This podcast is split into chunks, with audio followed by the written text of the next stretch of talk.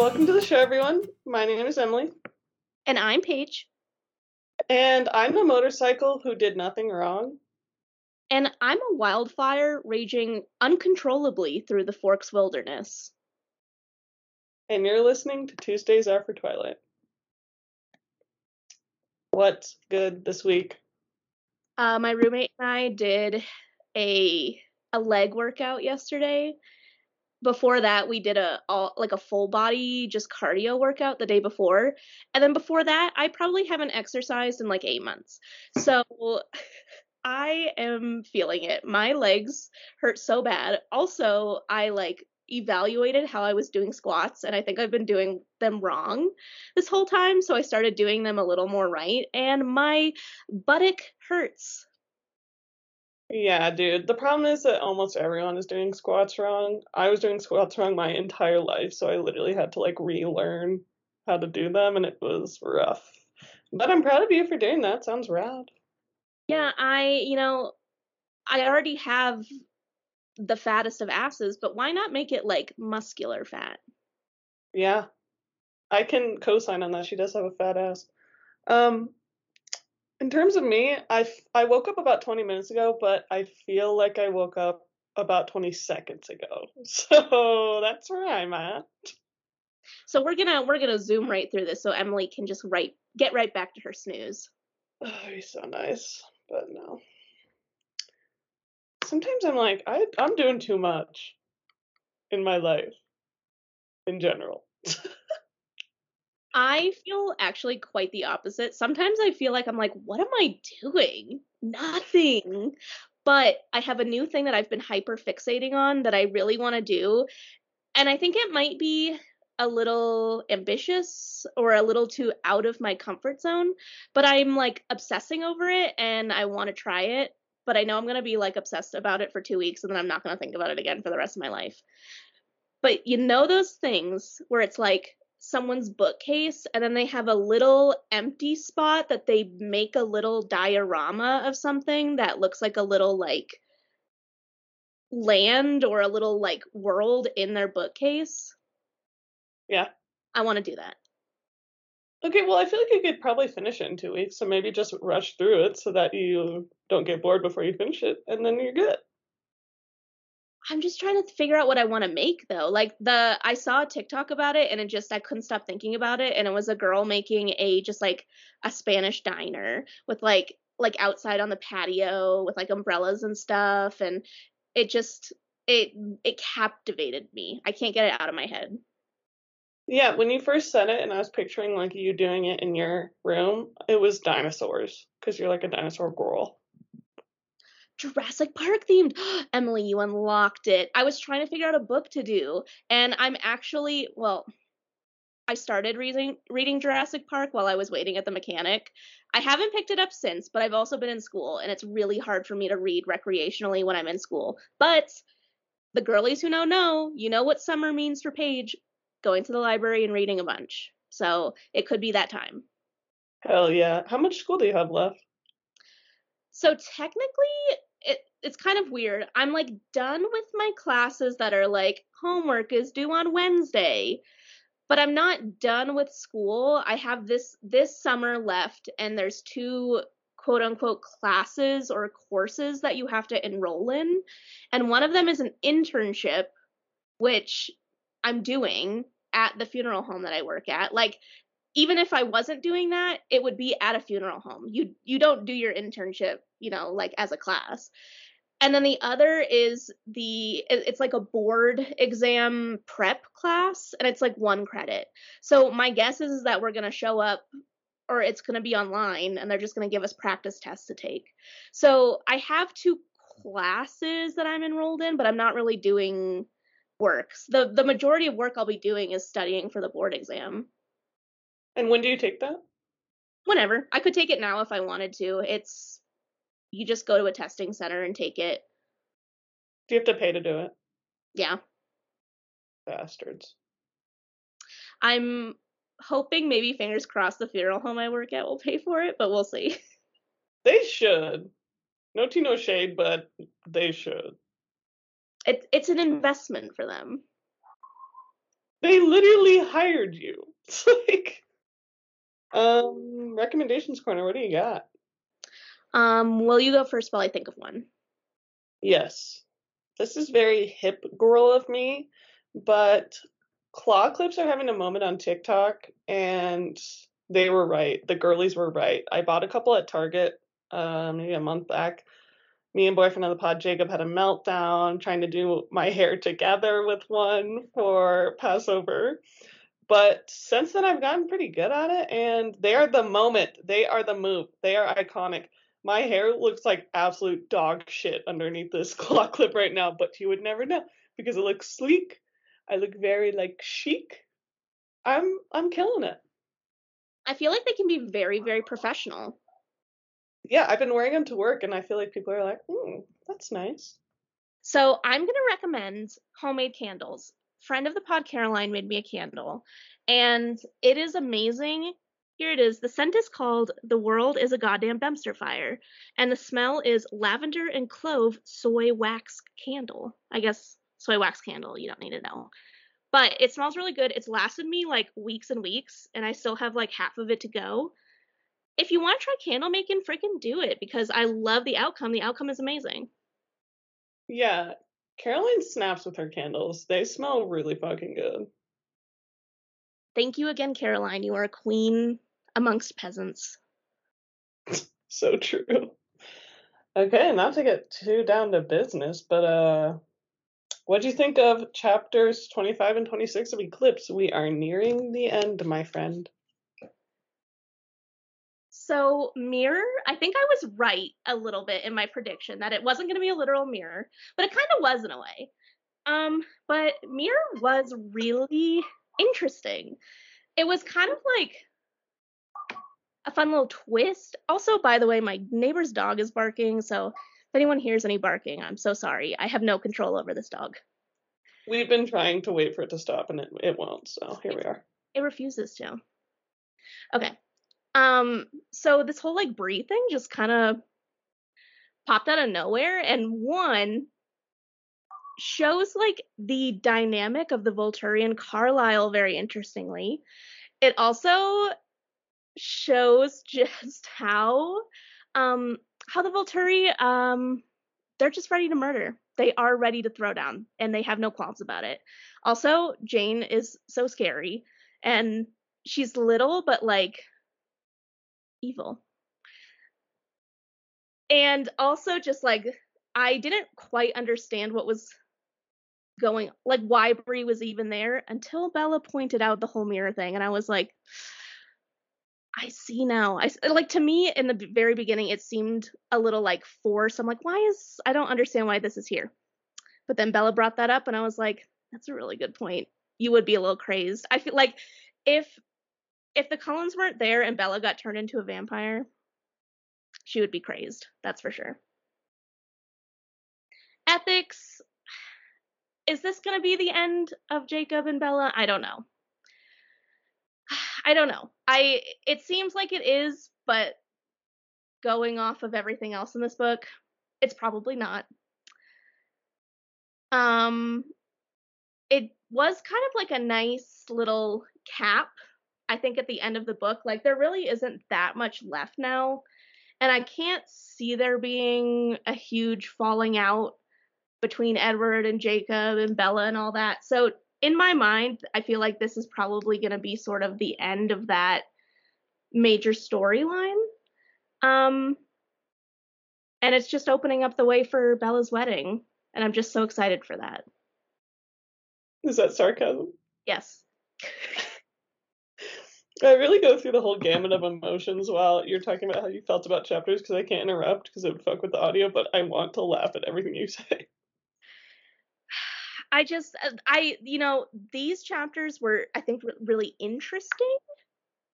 I just, I honestly don't know what's going to happen next. I don't know. I mean, obviously the Volturi is coming into play, but like, it, it seems like the wedding probably isn't going to be that far away. Maybe the wedding is even the end of this book. I don't know. I feel like Bella's gonna maybe like if they follow through and really do turn her. I feel like it's gonna happen soon. So I don't really know. Like I know Breaking Dawn is a huge book. So like what's gonna What's going on? I don't know. I don't know what to tell you. I thought you were just to say, I don't know. I've never read these books.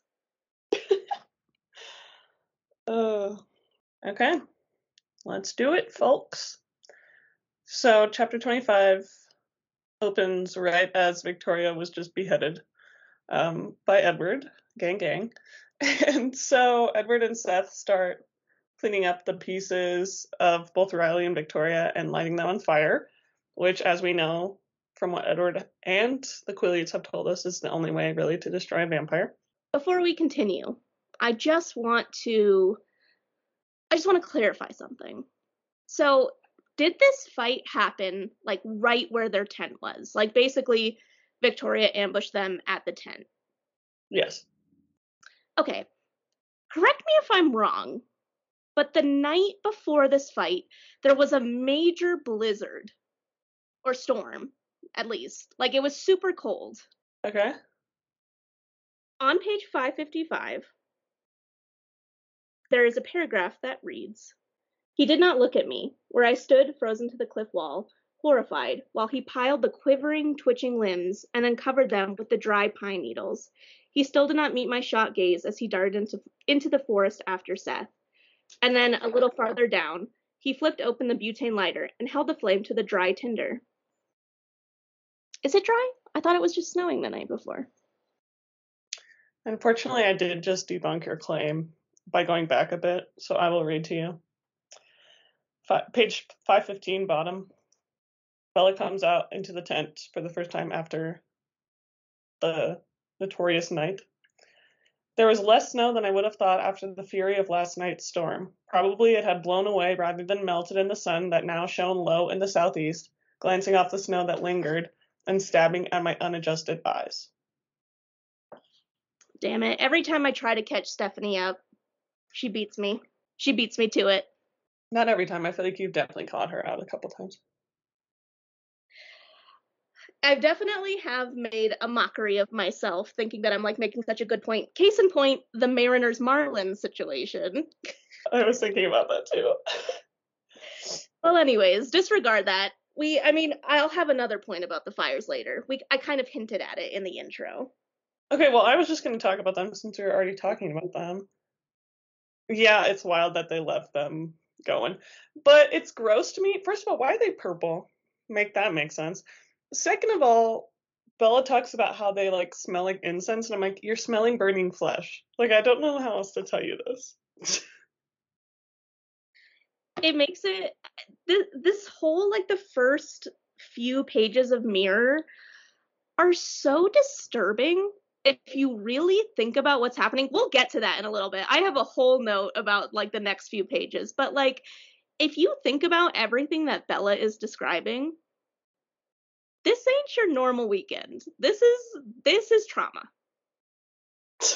It's so true. And of course, she's going to blow it off because Stephenie does not treat trauma as she should. We'll get to that. Don't worry. I got notes on that. Okay. I mean, kind of what you were referencing. Um, Edward's like refusing to look at her this whole time, and she's like very confused.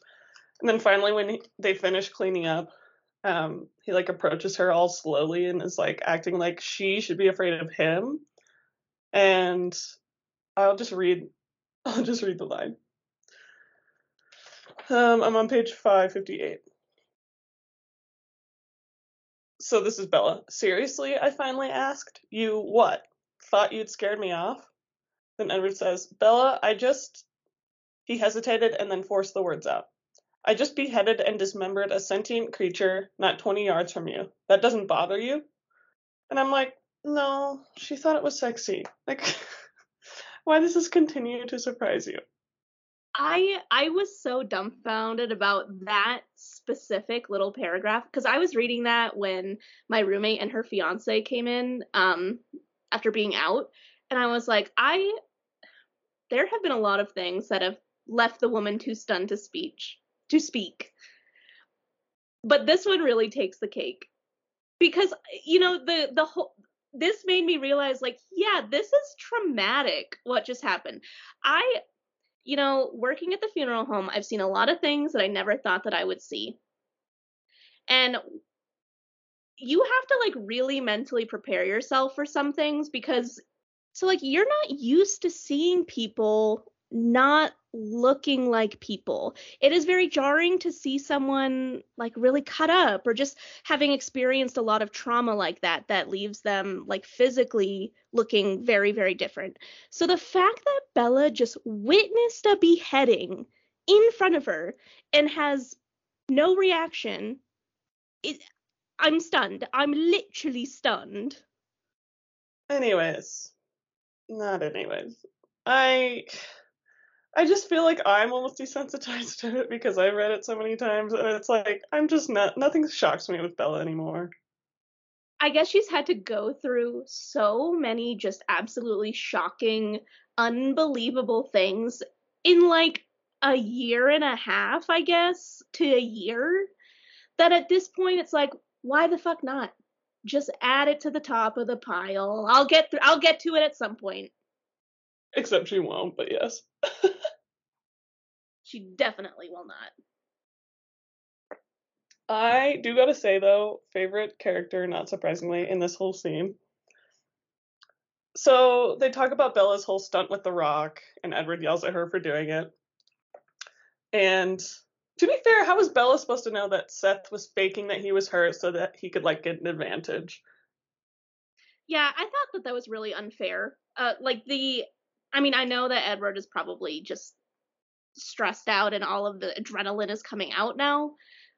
But that is a really unfair thing to just throw at her. Like, how was she supposed to know? She's not supernatural. She's just a person. For real. Um, but the part that I was gonna point out is Seth was only feigning that he was hurt, Bella. It was a trick. And then you, he shook his head, unable to finish. Seth couldn't see what you were doing, so I had to step in. Seth's a bit disgruntled that he can't claim a single handed defeat now. Seth was faking? Edward nodded sternly. Oh. We both looked at Seth, who was studiously ignoring us watching the flames. Smugness radiated from every hair in his fur. I'm like, why is he still here? He's like just sitting, Jay chilling. I that's a really good question. I mean, he could go help at the other fight at any point, but you know, he's feeling he's feeling his smugness. Well, it is the other fight's over. Yeah, I guess he's got nowhere to be then. What about home? Why is he sitting here listening to Edward and Bella talk? now you got me there. That is valid. Okay. So Oh, I did want to say on page 560, the fact that I literally forgot about this like last week when Edward was talking about another complication and all that stuff, and I was like, I don't know what that is. I literally just forgot about this. I mean, I remember that it happened, but I guess I just didn't put the pieces together because I got dumb juice, dumb bitch juice in my veins. If it's any consolation, I didn't put that together until you just brought it up. We're both dumb bitches. you know, I we we're trying our best. You know what? We're dumb bitches who have 74 episodes of a podcast, so suck our dicks. I have diabetes as well. I I don't know. I have nothing. that was actually a really good response. I have nothing is both a response and also a response. so, basically, we find out soon. Well, actually, that's not even true. Bella knows that there's something going on, but Edward won't get around to the fucking truth. And then all of a sudden, him and Seth are acting like they're in terrible pain. Bella's screaming, which is kind of the only valid response, I feel like but she realizes that it's something that's happening in the clearing with the others. I just don't like the whole order of this. So Edward sends Seth away, and then he just starts running with Bella. I'm like, could we give her like two seconds to tell her what she's running towards and also what just happened? I mean, I I agree with you, and I just in my head I was like, oh, Edward could have just said like, Jacob's hurt, we gotta go that would have been a solution. But knowing Bella, if he had just said that with absolutely no other information and they just started running towards Jacob, she would be passed out by the time they got there. She, she would be so sick with worry and anguish and guilt that by the time they got there she would not be a conscious be- a, a conscious being. Well, she still isn't. To be fair. That's another good point.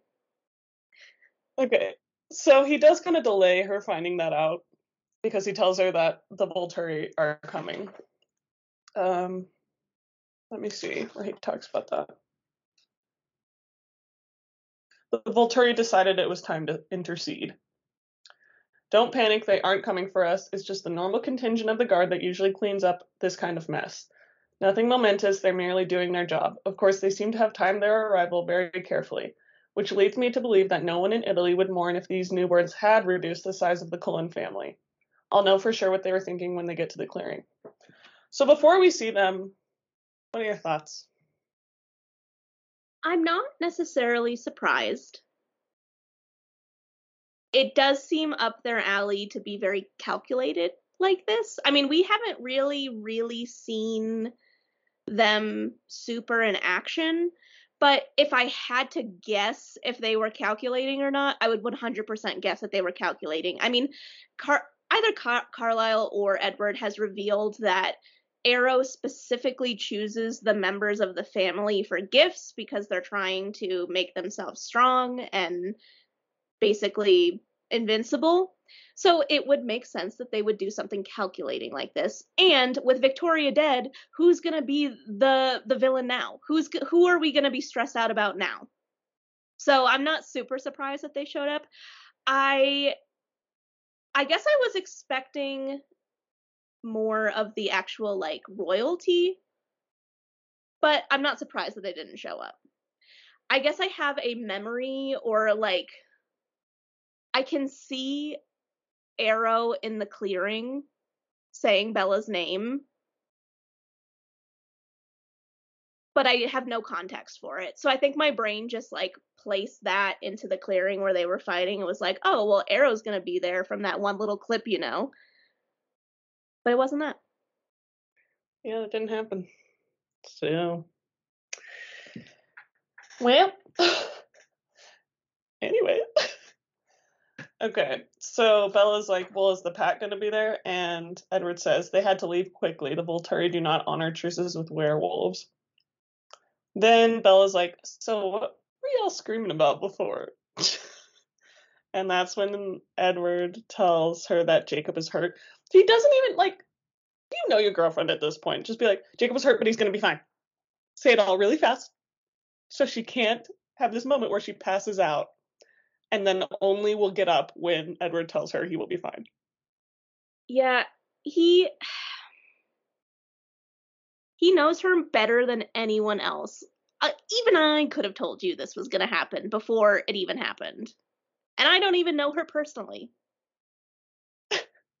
you do. You've been living inside her head for 9,000 pages. Are you Jedward? Oh, are you Jedward? are you jealous, Edward Cullen? I bet he is, honestly. Mm-hmm. okay, so Bella passes out, as I said. Then the whole Cullen clan is there trying to get her up. Um, you know, Alice is like, oh, she'll open her eyes in 37 seconds, blah, blah, blah. Uh, so on that page, when she's like first waking up, uh, at kind of towards the top ish middle of page 5, 566, Carlisle, it's been five minutes. Edward's voice anxious. She'll come around when she's ready, Edward. Carlisle's voice always calm and sure. I'm pretty sure, like, if you're unconscious for more than three minutes, it's really bad for you. I think, like, I'm pretty sure, like, five minutes you should not be unconscious for. That's good to know and doesn't surprise me. I mean, I can't really clown it because I didn't know, but you know, Steph's not one to do her research. I'm just dead that Carlisle's like, she'll get up when she's ready. Like, sir, you've had 400 years of medical experience. this is me about Jacob when I've been up for an hour after I had a slumbie with you and we're just eating breakfast and you ask where Jacob is and I'm like, She'll come around when she's ready, Edward. You know, I didn't know he was not a morning person. You do now. That's for damn sure. Okay. So then Edward and Carlisle reassure Bella that Jacob's going to be okay. You know, Carlisle says, I examined him myself. I'm going to go help him as soon as we're done here. He does make a joke about veterinarian school, which is like maybe a little off color for the moment. I, it was like, it was a joke at the expense of them, but of all of the Cullens saying negative things about werewolves, I feel like it's the most witty. Yeah, and it's not like super derogatory, which is good. Yeah, I I think it's just fun wordplay. Yeah. Um, so shortly thereafter, Bella looks around in the clearing, and that's when she sees the stranger that Paige was referring to earlier, who we later find out is named Bree. Um, she's having a rough go. She's screaming about how she wants Bella's blood. She's digging her nails into the dirt. That's how you know a girl's down bad, because oh my god, I hate when dirt gets under my nails. Mm-mm. And I will not be screaming in front of strangers unless, like, un- unless there's an absolute emergency. This, I- I'm sorry, but you barely know these people. That you should not be acting a fool. I agree. It's so weird to think about how, like, if the Volturi had had mercy, like, would she have joined their group? Would she have gone off on her own? It's kind of crazy. I I wasn't sure where this exactly was going to head when we got to this point. Um, so I didn't really have any prediction that she was not going to end up alive by the end of it, I guess. Um, and I, what I predicted initially was that she was going to try it and not be able to like join the family. So they would like, by breaking dawn, she would be gone. That was what I thought was going to happen. Yeah, that would look it would have been cool. Yeah. Yeah. Well, it's not what happened. Because in roll the Volturi, and Jane is just such a badass. Like, I just. I just love her. Let me go to the part that I was looking at. Okay, yeah, that's a little bit farther ahead, so I'll wait till we get to it. But so Jane is very good at playing her part. Um, she acts very surprised throughout the whole thing. But she is at first she questions why Bree is there, and Carlisle explains then, you know, like we gave her the option of surrender, and Jane's like, well, yeah, we don't do that though. And then she asks questions about this whole newborn group, um, how many there were, who created them, um, and like what their deal was. And she verifies the story by like torturing Bree into corroborating it. This is what I was going to talk about. It's it's kind of fucked up, but I'm just going to read this. Finally, it was quiet. Your name, Jane said again, her voice inflectionless. Bree, the girl gasped. Jane smiled, and the girl shrieked again. I held my breath until the sound of her agony stopped. She'll tell you anything you want to know, Edward said through his teeth. You don't have to do that. Jane looked up, sudden humor in her usually dead eyes. Oh, I know, she said to Edward, grinning at him before she turned back to the young vampire. I'm like, fuck. That's bad, but it's like kind of badass. Jane, Jane, how do I want to phrase this politically? Jane could make a lot of money in this day and age. She could be just the best. she could be just the best dominatrix on this side of the Mississippi. She could really do it. She could. I feel like she's got to rein it in. Like, maybe have like a level two speed instead of like what seems like is her only speed, which is max. But yeah. If you pay extra, she'll go max. Yeah, that's a good business model. Mm-hmm. Okay, so then we get a few insights on how Victoria pulled this off through Bree. Um, Jane asks, "Is the story true? Were there twenty of you?" Nineteen or twenty, maybe more. I don't know. Sarah and the one whose name I don't know got into a fight on the way. And then Jane again. And this Victoria, did she create you? I don't know, she said, flinching again. Riley never said her name. It was so dark and it hurt. He didn't want us to be able to think of her. He said that our thoughts weren't safe. Then Jane said, Tell me about Riley. Why did he bring you here? Riley told us that we had to destroy the strange yellow eyes here. Bree babbled quickly and willingly. He said it would be easy. He said that the city was theirs and they were coming to get us. He said once they were gone, all the blood would be ours. He gave us her scent. Bree lifted one hand and stabbed a finger in my direction. He said we would know that we had the right coven because she would be with them. He said whoever got to her first could have her. There's this moment. Okay, so we need to discuss what I call the Volturi question. I want to find this moment that they mention.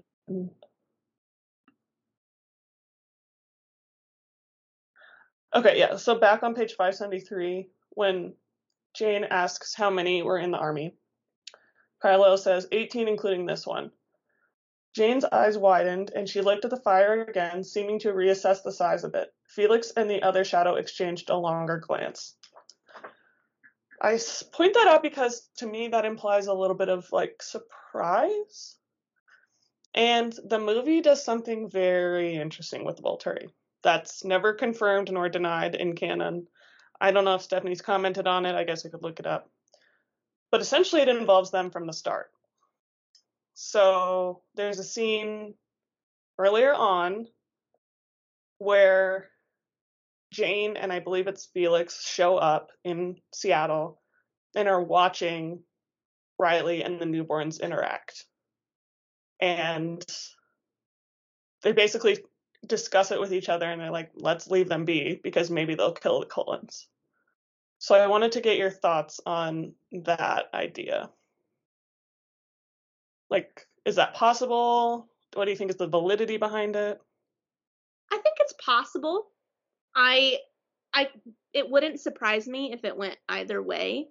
Um I get the feeling and maybe this was mentioned before and it's why I have the feeling, but I get sort of this vibe from Aro that he is very jealous of Carlisle or envious of his family or I I don't know what the what the word I'm trying to think of is. Like belittled but in a more personal way. Like like the fact that his family is strong and has all these special powers and they're weaker because they're vegetarians but somehow they're still very strong. I get this feeling from Aro that he's just maybe a little self-conscious that carlisle exists and that whole coven is a thing.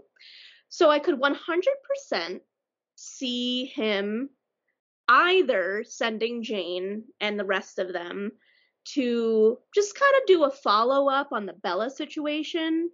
And when all of this was happening, they just kind of stumbled upon this and were like, um, well, let's let's just let it happen and see what happens. You know, if they kill the Cullens, that's one less thing we have to worry about. I could also see them hearing about this newborn situation and going to investigate and you know while we're here i guess let's talk to the cullens too and then coming into the clearing and finding all the information out like the book says. I could honestly see it going either way because i think both of those storylines fit. Um i kind of like the book side more because it this whole time you've we they've been describing the volturi as this huge, eminent, all powerful force. And seeing the way that Jane responds in the book on this particular page, it kind of just like cracks that armor a little bit. It kind of shows that maybe the Cullens do have the upper hand in this situation, regardless of how strong the Volturi seem. Because, I mean, it, to me, this seems like a genuine reaction from Jane. I don't think that she's feigning surprise and shock. I think I feel like she's genuinely surprised that there were that many and they're all dead.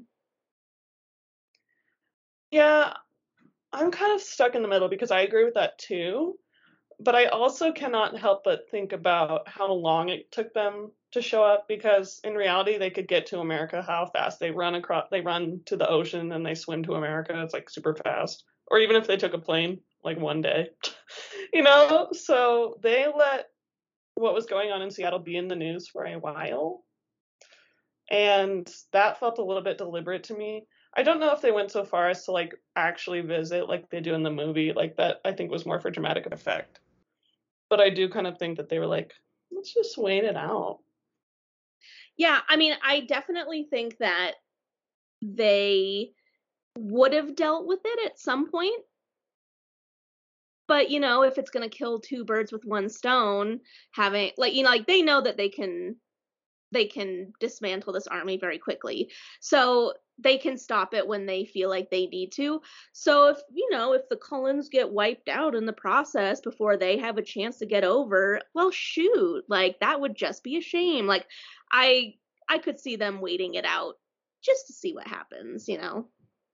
Yeah, me too. And that's kind of what is implied too by Edward because he's kind of like talking smack with Jane. And because she says, Well, it appears that there's not much left for us to do. Odd. We're not used to being rendered unnecessary. It's too bad we missed the fight. It sounds like it would have been entertaining to watch. And then it says, Yes, Edward answered her quickly, his voice sharp. And you were so close. It's a shame you didn't arrive just a half hour earlier. Perhaps then you could have fulfilled your purpose here. Jane met Edward's glare with unwavering eyes. Yes, quite a pity how things turned out, isn't it?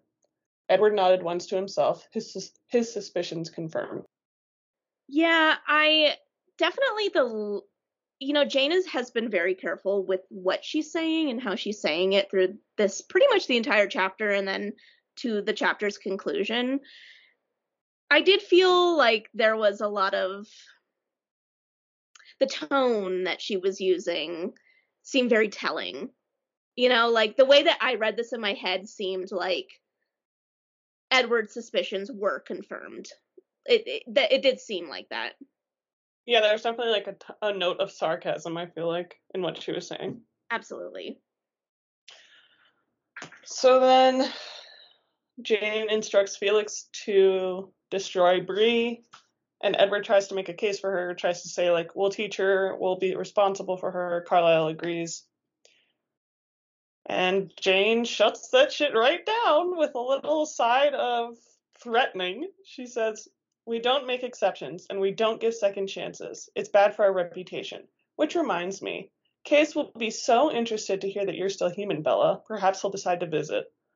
Then Alice jumps in and says, The date is set. Perhaps we'll come to visit you in a few months.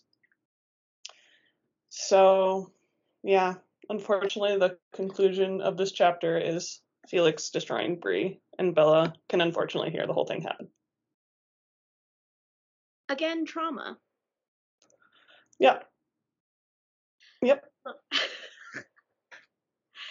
I guess, you know, once you hear the sound of one vampire dying in a horrific way, why you can hear anything.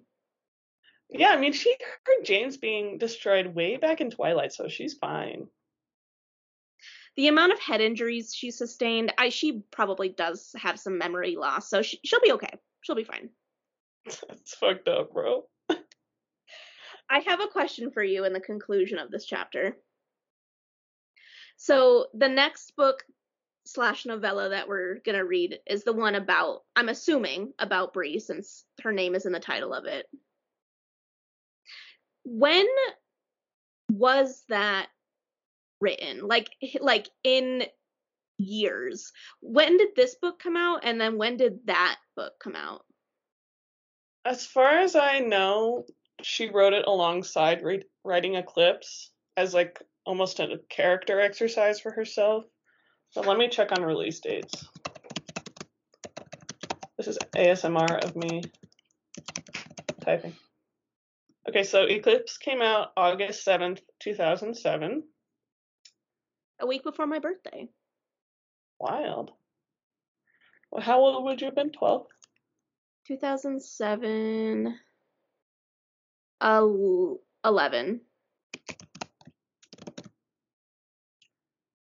Okay, and then Bree Tanner didn't come out until June 5th, 2010, which was after Breaking Dawn, I think. Let me. I'm pretty sure Breaking Dawn came out in 2008. So she must have just released this as like, hey, I wrote this back in the day. So she did write it concurrent, like you said. Like it was it was kind of written at the same time. It just got published at a different time. As far as I understand it, yes. Let me look at the Wikipedia. I only asked because I was genuine. I was genuinely curious about her motivations for writing it, but I like that it was a character exercise.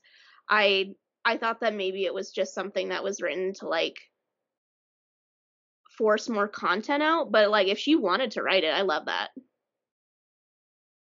Yeah, okay, so here is the background on it. It's short. According to Stephenie Meyer, she began writing the story while she was editing Eclipse. Later, she planned on including it in the official guide. The resulting story became too long to be included in the guide, and so it became a standalone book. And then she also let the director, the screenwriter, and a few of the actors read the draft while they were making the Eclipse movie. Nice. Yeah, you know, it's Mike's super short show. Man, what an iconic throwback. I think that like 12 times a day and I never say it, so it was kind of relieving to say it this time. All right. You have anything else from that chapter? Um, let me look. Nope. I'm I, I have a huge note that says, also, this is terrifying for a regular teen to witness in all capital letters. But we talked about that. yep. That. Bella's not a regular teen, okay? She's not like the other girls. She's quirky. I think chapter 26 should be called Poor Charlie because this man, once again, is going through it. He, like, he. He gets the whole plot of what's going on w- w- while completely missing the whole plot of what's going on. Like he picked up on everything just incorrectly. Yeah. But how's he supposed to know that mythical tr- creatures exist? That's what I'm saying. Like it would be outlandish to think that that would be what's going on. But he picks up on literally everything bizarre that could possibly have happened. He noticed it at least. We should run through all the things. For some reason, the first few pages are of this chapter are Bella and Alice interacting, and I'm like, this is like, I don't know, this just felt like a waste of pages to me. Like, why is Alice giving her a makeover? I don't really care.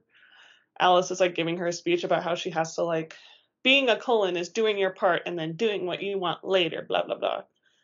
I don't know. I just don't really care. being a Cullen is about running free in the woods and drinking deer blood and just setting fires and not putting them out. And buying cars that you shouldn't with dirty money. True. Okay. So Bella is obviously very upset. Um, she's just very down in the dumps this whole conversation. There is a real quick part of their conversation that I do want to point out where Bella asks like why does your power work on me and then Edward's and Aro's and Jane's don't. Paige, do us a favor. Could you read us the paragraph on page 584 or just read the dialogue? You see what I'm talking about? Jasper too, Bella. His talent works on your body just as well as it does on anyone else's. That's the difference. Do you see it? Jasper's abilities affect the body physically.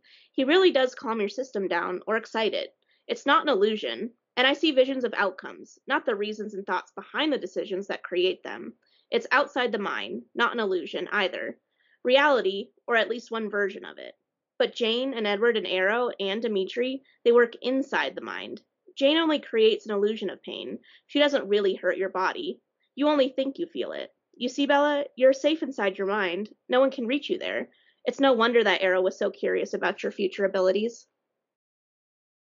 Are you thinking what I'm thinking? At least I'm safe inside my mind.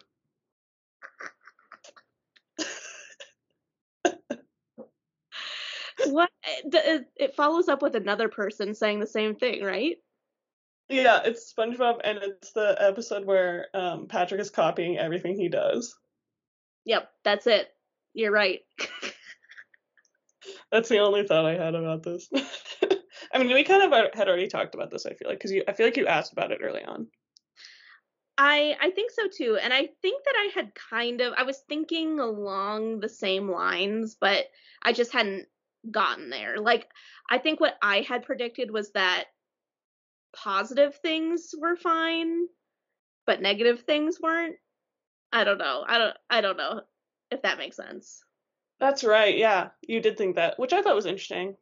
Not entirely right, but not entirely wrong either. Yeah, and I mean what what she says makes sense. You know, it has been talked about basically through this whole series that Bella is just so introverted and so in her head all the time that I could see that becoming, you know, amplified with vamp with vampirism. What would that look like amplified with vampirism, do you think? You know, I was thinking about that and I was like, what if like she can be a shield? Like like what if when she's touching someone, the effects go to them as well. Like she's like a physical shield for things like that. Hmm. That's interesting. You can tell you watch a lot of Pokemon because that sounds like some Pokemon shit. Oh yeah, defense curl baby, iron shields. I know those things. I don't know those things, but it sounds Pokemon-y. See, you can compare this to Pokemon by defense and special defense. Defense is a stat that correlates with attacks that are physical attacks. So, a thunder punch, for example, would affect your defense, or your defense stat would be taken into consideration when tallying your hit point total after receiving a physical attack. You have special defense, which are attacks that don't physically touch you. So like a like a I'm trying to think of one like confusion. Confusion is a, a move that psychic type po- psychic type Pokemon use where they use brain waves basically and hit you with like brain waves. And that's like not them physically touching you with their body. That's just like something that's been created outside. So that would be your hit point total if you were hit with that would be affected by your special defense point total. So Bella's special defense is not affected, whereas her defense is affected. Okay. It doesn't actually apply at all, the more I talk about it. it sounded legit to me. You could have just stuck with it. I would never have known. You know, that's today that will be your lesson in Pokemon, everyone. We'll make this a we'll make this a, a um recurring thing. no. no, thank you. no disrespect, but I've had my fill. my cup is full. I I just okay. Finally, Bella heads out. She has to go pretend to come home from her shopping trip to Charlie's house. And that's when we get the whole rundown of what Charlie has witnessed today. so let me just do a quick little brief timeline for you. First of all, he says Jacob was yelling like so loud that everyone in La Push could have heard him using colorful language. in between insulting somebody's mother and taking the Lord's name in vain, he said, Bet you're glad she loves Colin instead of me today, huh, Charlie? oh, that that part in particular, I was like, when did Charlie start having an issue with taking the Lord's name in vain? I'm like, that just seems out of character for him. Yeah, it's like, has he ever been to church?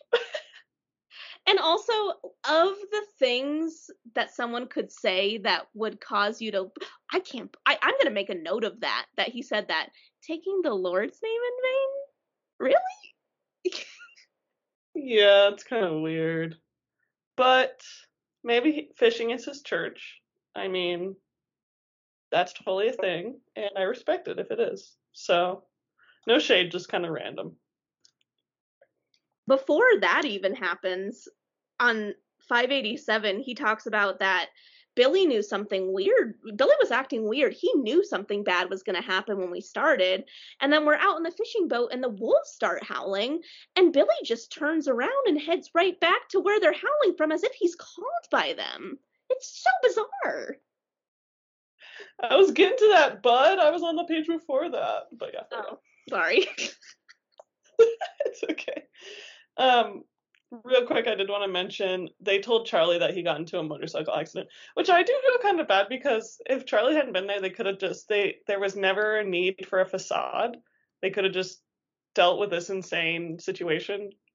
But because he was there, they had to be like, "Oh, yeah, there was an accident with a motorcycle." I feel kind of bad.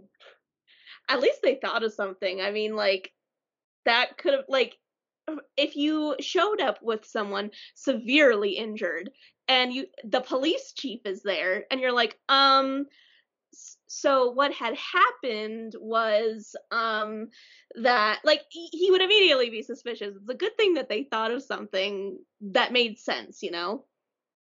Yeah good quick thinking for sure. Um as paige mentioned billy had been acting weird all day then he went back when he heard the howling but all of a sudden, Billy was in a, the biggest hurry not to miss the game, though he had hours still. He was mumbling some nonsense about an earlier showing of a live game. I tell you, Bella, it was odd. LMFAO. Then the howling started again right outside the house. I've never heard anything like it. I had goosebumps on my arms. I asked Billy how to shout over the noise if he'd been setting traps in the yard. It sounded like the animal was in serious pain. I forgot about all that till just this minute because that's when Jake made it home. One minute it was that wolf yowling, and then you couldn't hear it anymore. Jake's cussing drowned it right out. Got a set of lungs on him, that boy does. then he even comments on Edward and how upset he seems that Jacob is hurt, which is actually kind of nice of Edward. Yeah, Edward had no reason to be putting up a facade. You know, this this is a genuine act of concern. Yeah sad. I did think he Charlie was getting a little too perceptive on page 590 where he's like, I don't know, this whole thing just has me in a weird superstitious mood. Um, will you tell me before you run away with Edward? And I'm like, bro. I I am wondering how Bella did not shit in her entire pants when he said this. Like it was too on the nose. I would probably pee a little bit if like I was planning something crazy like this and then my mom or dad said something right on the money. Shit in her entire pants has me dead. uh, you know what else has me dead? I'm skipping ahead a little bit, but there's not much that I'm skipping that's important. Bella gets to Jacob's house and she goes in to see him. And one of the first things he does is call Carlisle Dr. Fang, and then they just move on as if he didn't do it. Like no one comments on it. It was so funny to me. Maybe it was one of those things because when I read that, I was like, this guy is made of cheese. This is the cheesiest thing I've ever heard. And I like to picture that he said that thinking it was going to sound really cool, but then it sounded really dumb and Bella knew it was really dumb and she's like, "I'm we're just going to move on. We're not even going to address it."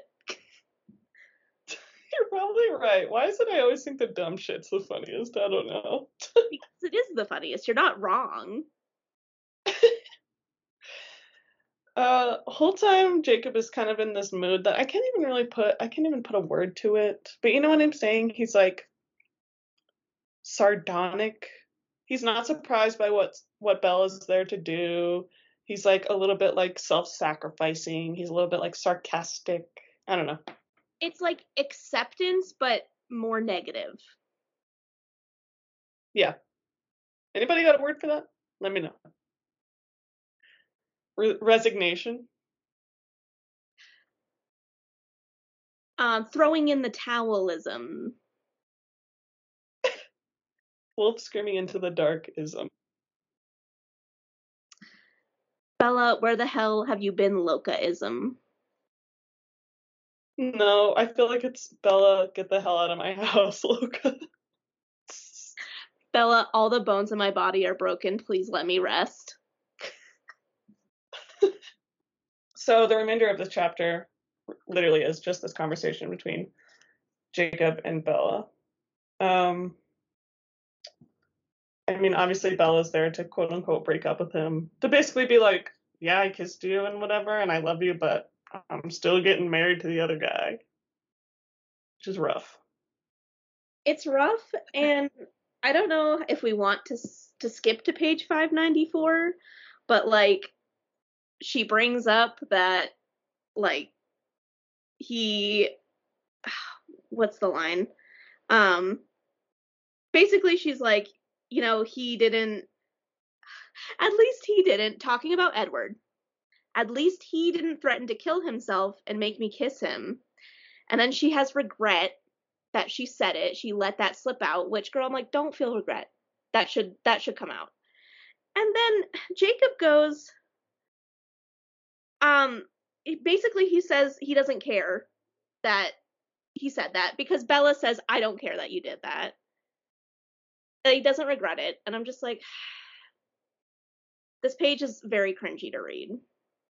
And on that same note, later on, um, Bella asks him if it's like better that she quote unquote realized that she was in love with him, better for him. Like, would he rather have she just not have? And he says that like he's glad that this is like kind of rough. He's glad that he knows that she knows, and like it makes it more final almost because she knows and she still was like, nah.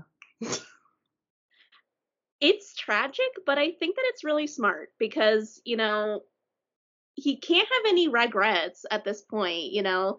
He can't or he can't have any what ifs in his mind or, you know, like I still have a chance kind of thoughts. Like at least it's all on the table. Bella has made her point and he can move on knowing that Bella has all the information and has made her choice that way. Yeah. That's a good point. What did you think of the King Solomon metaphor as a raised Catholic? For those of you who are not hip to the metaphor, um, what page is it on? Page 598. Um, it's a story from the Bible. These two women are like fighting over a baby. I don't remember the circumstances. Maybe like they didn't, I don't remember. But then King Solomon says, like, cut the kid in half to see like which woman loves the baby enough to give it up so that they won't murder it. and Edwards or and Jacob says, I'm not going to cut you in half anymore, Bella. I understood what he was saying. He was telling me that he loved me the most, that his surrender proved it. I'll end it there. What did you think about that? I I actually kind of that metaphor actually crossed my mind because the phrasing cutting me in half happened earlier as well. And that was actually what I thought of because of being raised Catholic.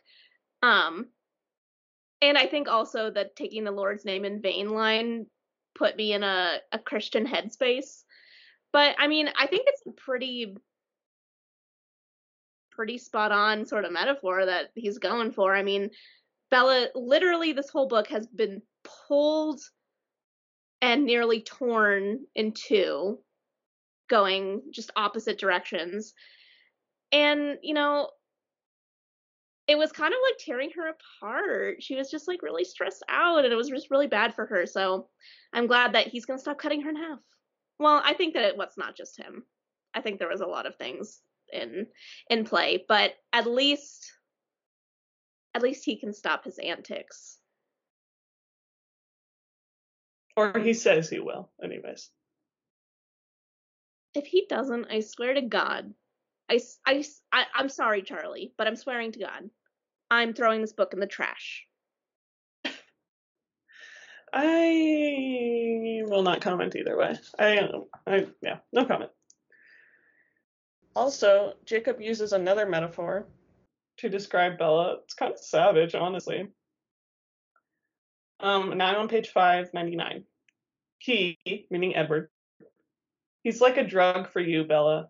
I can see that you can't live without him now. It's too late. But I would have been healthier for you. Not a drug. I would have been the air, the sun. Bro, that was. I get you're sad, but that was a little bit harsh. I feel like it's a little, a little too hyperbole for me. Like, even if he's right, which Loki he might be, I'm like, you can't go telling people that their fiance is a drug to them. Yeah, I I did like uh, I think it's around here that Bella sort of insinuates I mean she doesn't say the words but she kind of uses the comparison of imprinting in the Quileute and the werewolf side of things to how she feels about Edward. Like like you said earlier, there was no way that she was ever going to be able to tear herself apart from him. I think it's I think it's it's good that Jacob has that sort of idea in mind that he can he can picture what Bella feels like because of that. I agree. Yeah. Because I feel like it would be a lot harder for him to accept if that concept didn't exist in his reality. Right, exactly. Um, page 600. You know how much I fucking hate when pe- when characters deliberately bring up the name of the book, and this was the worst one yet. the clouds I can handle, but I can't fight with eclipse. Corn! Nothing but corn. This one was the worst yet, I do have to say. You enjoyed it, didn't you, you psychopath? I actually, I mean, I liked that we finally got there. I always forget about it before it happens, and it happens, and I'm like, oh, right, I, that was going to happen at some point. But I was not impressed with this one. I was like, it feels a little forced at this point. Um, but it made me think, what is Breaking Dawn gonna be? What who what what Dawn? What's what is it breaking over? I don't know. I'm I would never have been able to guess that that when we started Eclipse that it was gonna be about this, but actually I probably maybe I could have gotten there. I think you did guess that. Literally. I it, I don't know. I have no comments. I have no comments. I was not impressed. I will say that.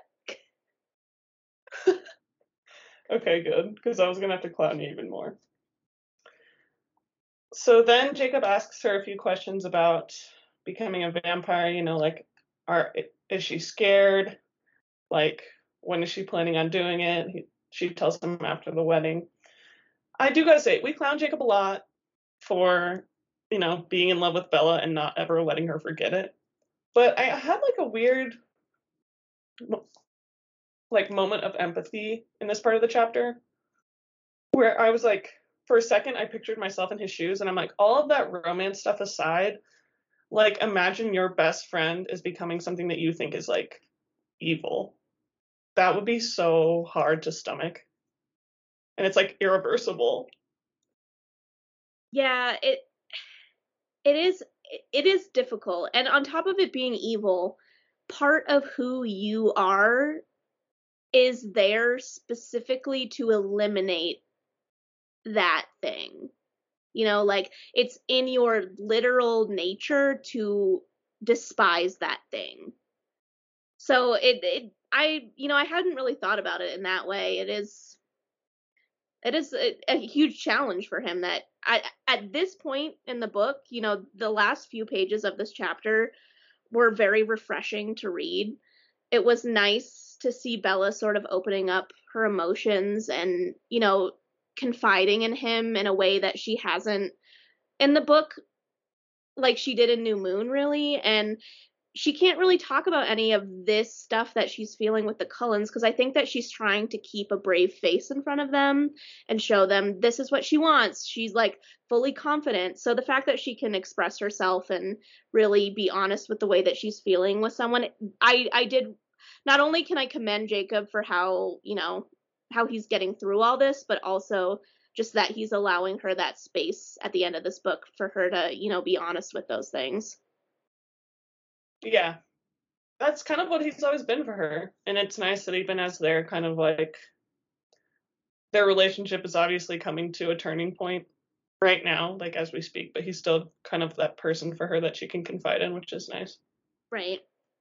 Yeah, and with the competition between Edward and Jacob through this whole book, I feel like that has clouded the entirety of Jacob and Bella's friendship.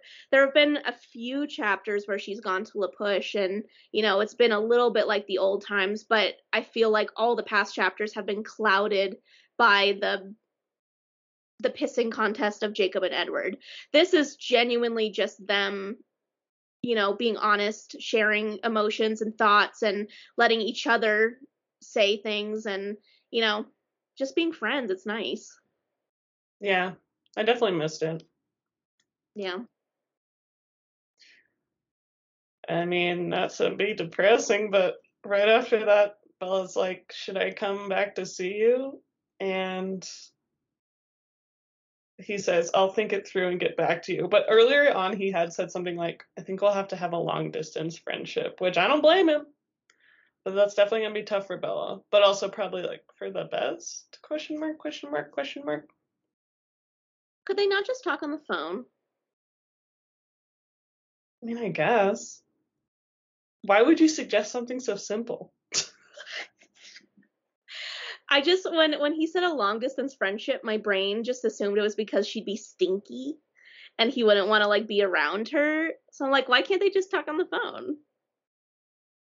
That's funny. Yeah. I mean, I really had no response. You kind of dumbfounded me with that one. um, last kind of part of this chapter, I didn't like it, but Bella basically is like, I wonder when you'll meet the girl that you're gonna be with. I wonder how jealous I'll be. I'm like, that's not helping the situation. Thank you. And then uh, I'll just read the last little page here. I leaned in and kissed his face softly. Love you, Jacob. He laughed lightly. Love you more. He watched me walk out of his room with an unfathomable expression in his black eyes. The end. Do you have anything else? No, we hit it all, baby. All right, so as I had mentioned briefly last week, when y'all are hearing this, it's going to be this is coming out on May 17th. We will not have a new episode out on May 24th. I am aware that we are at the end of Eclipse. I am sorry. I am going out of town to see a friend who I haven't seen in two and a half years. So I'm very, very excited. My heart is full. Um, the timing of it was a little bad for this podcast, but we gon' we gonna make it. It's gonna be fine. It's one week. It's a cliffhanger. You know, it's I'm I'm steeped with anticipation, waiting to see how this ends. You know, so this is letting things simmer and turn into a rolling boil. I was gonna make a tea bag joke, but I couldn't think of one. You could make a macaroni and cheese joke. Well, it's too late now. The moment's passed. But for when we return, we have one regular chapter left that's called Needs, and then the epilogue, which is called Choice. What are your predictions for the last little section of this book? I know you said you don't know, but you gotta say it now. Okay, this has been on my mind. But do you remember when I can't remember when I think it was I think it was when Bella was thinking about having sex with Edward. I don't know. But there was a point where she was talking about like wanting to do everything before she got turned into a vampire or like hit milestones or something. And I really think what if okay, hear me out. What if the conclusion of Eclipse is them finally boning. This is Edward fulfilling her needs. Like, what if he gives in? That would be insane. That would be insane. What's the scene? Set the scene. Where are they? So, Charlie is gone. No. What did would she do it with the Cullens? I think she, I don't know. I feel like I'd want to be private. Oh my god, what if it's at the meadow? What if they go to the meadow and, you know, in a in a moment of finally we can take a breather. You know, Victoria has been vanquished. The things with the wolves is over. We can finally relax and they're laying in the meadow and Edward is like, "Remember our first day here when I made a tree explode and I ran around and insulted you?" And Bella's like, oh my god, yes. And then they start kissing, and then one thing leads to another, and the forest will be full of a lot of birds and a lot of bees. Sounds scratchy. I didn't say it was going to be good. well, I guess we'll find out. Um, you got anything else? Any other predictions before I launch into L socials? What was the what was the second ch- chapter called? Oh yeah, the epilogue is called Choice. Well, maybe maybe needs maybe needs is maybe they don't maybe they don't bone in needs. I I mean, I can 100% see the book ending on a major cliffhanger before leading to the very last book. So maybe choice is like maybe choice is Bella is given the opportunity to get changed early or something like that and she has to choose if she's going to wait or if she's going to do it now or like they can get married right now and she has to wait or choose and then the book is going to end. Okay. All right, peeps. We've had some fun on social. It's been a little bit quiet, but we've had a few messages. Uh, continue to hit us up. Um, if anyone saw my random Tumblr post, occasionally I just log into Tumblr to like check a notification and I will see the very first post and I will reblog it and I will immediately exit the app.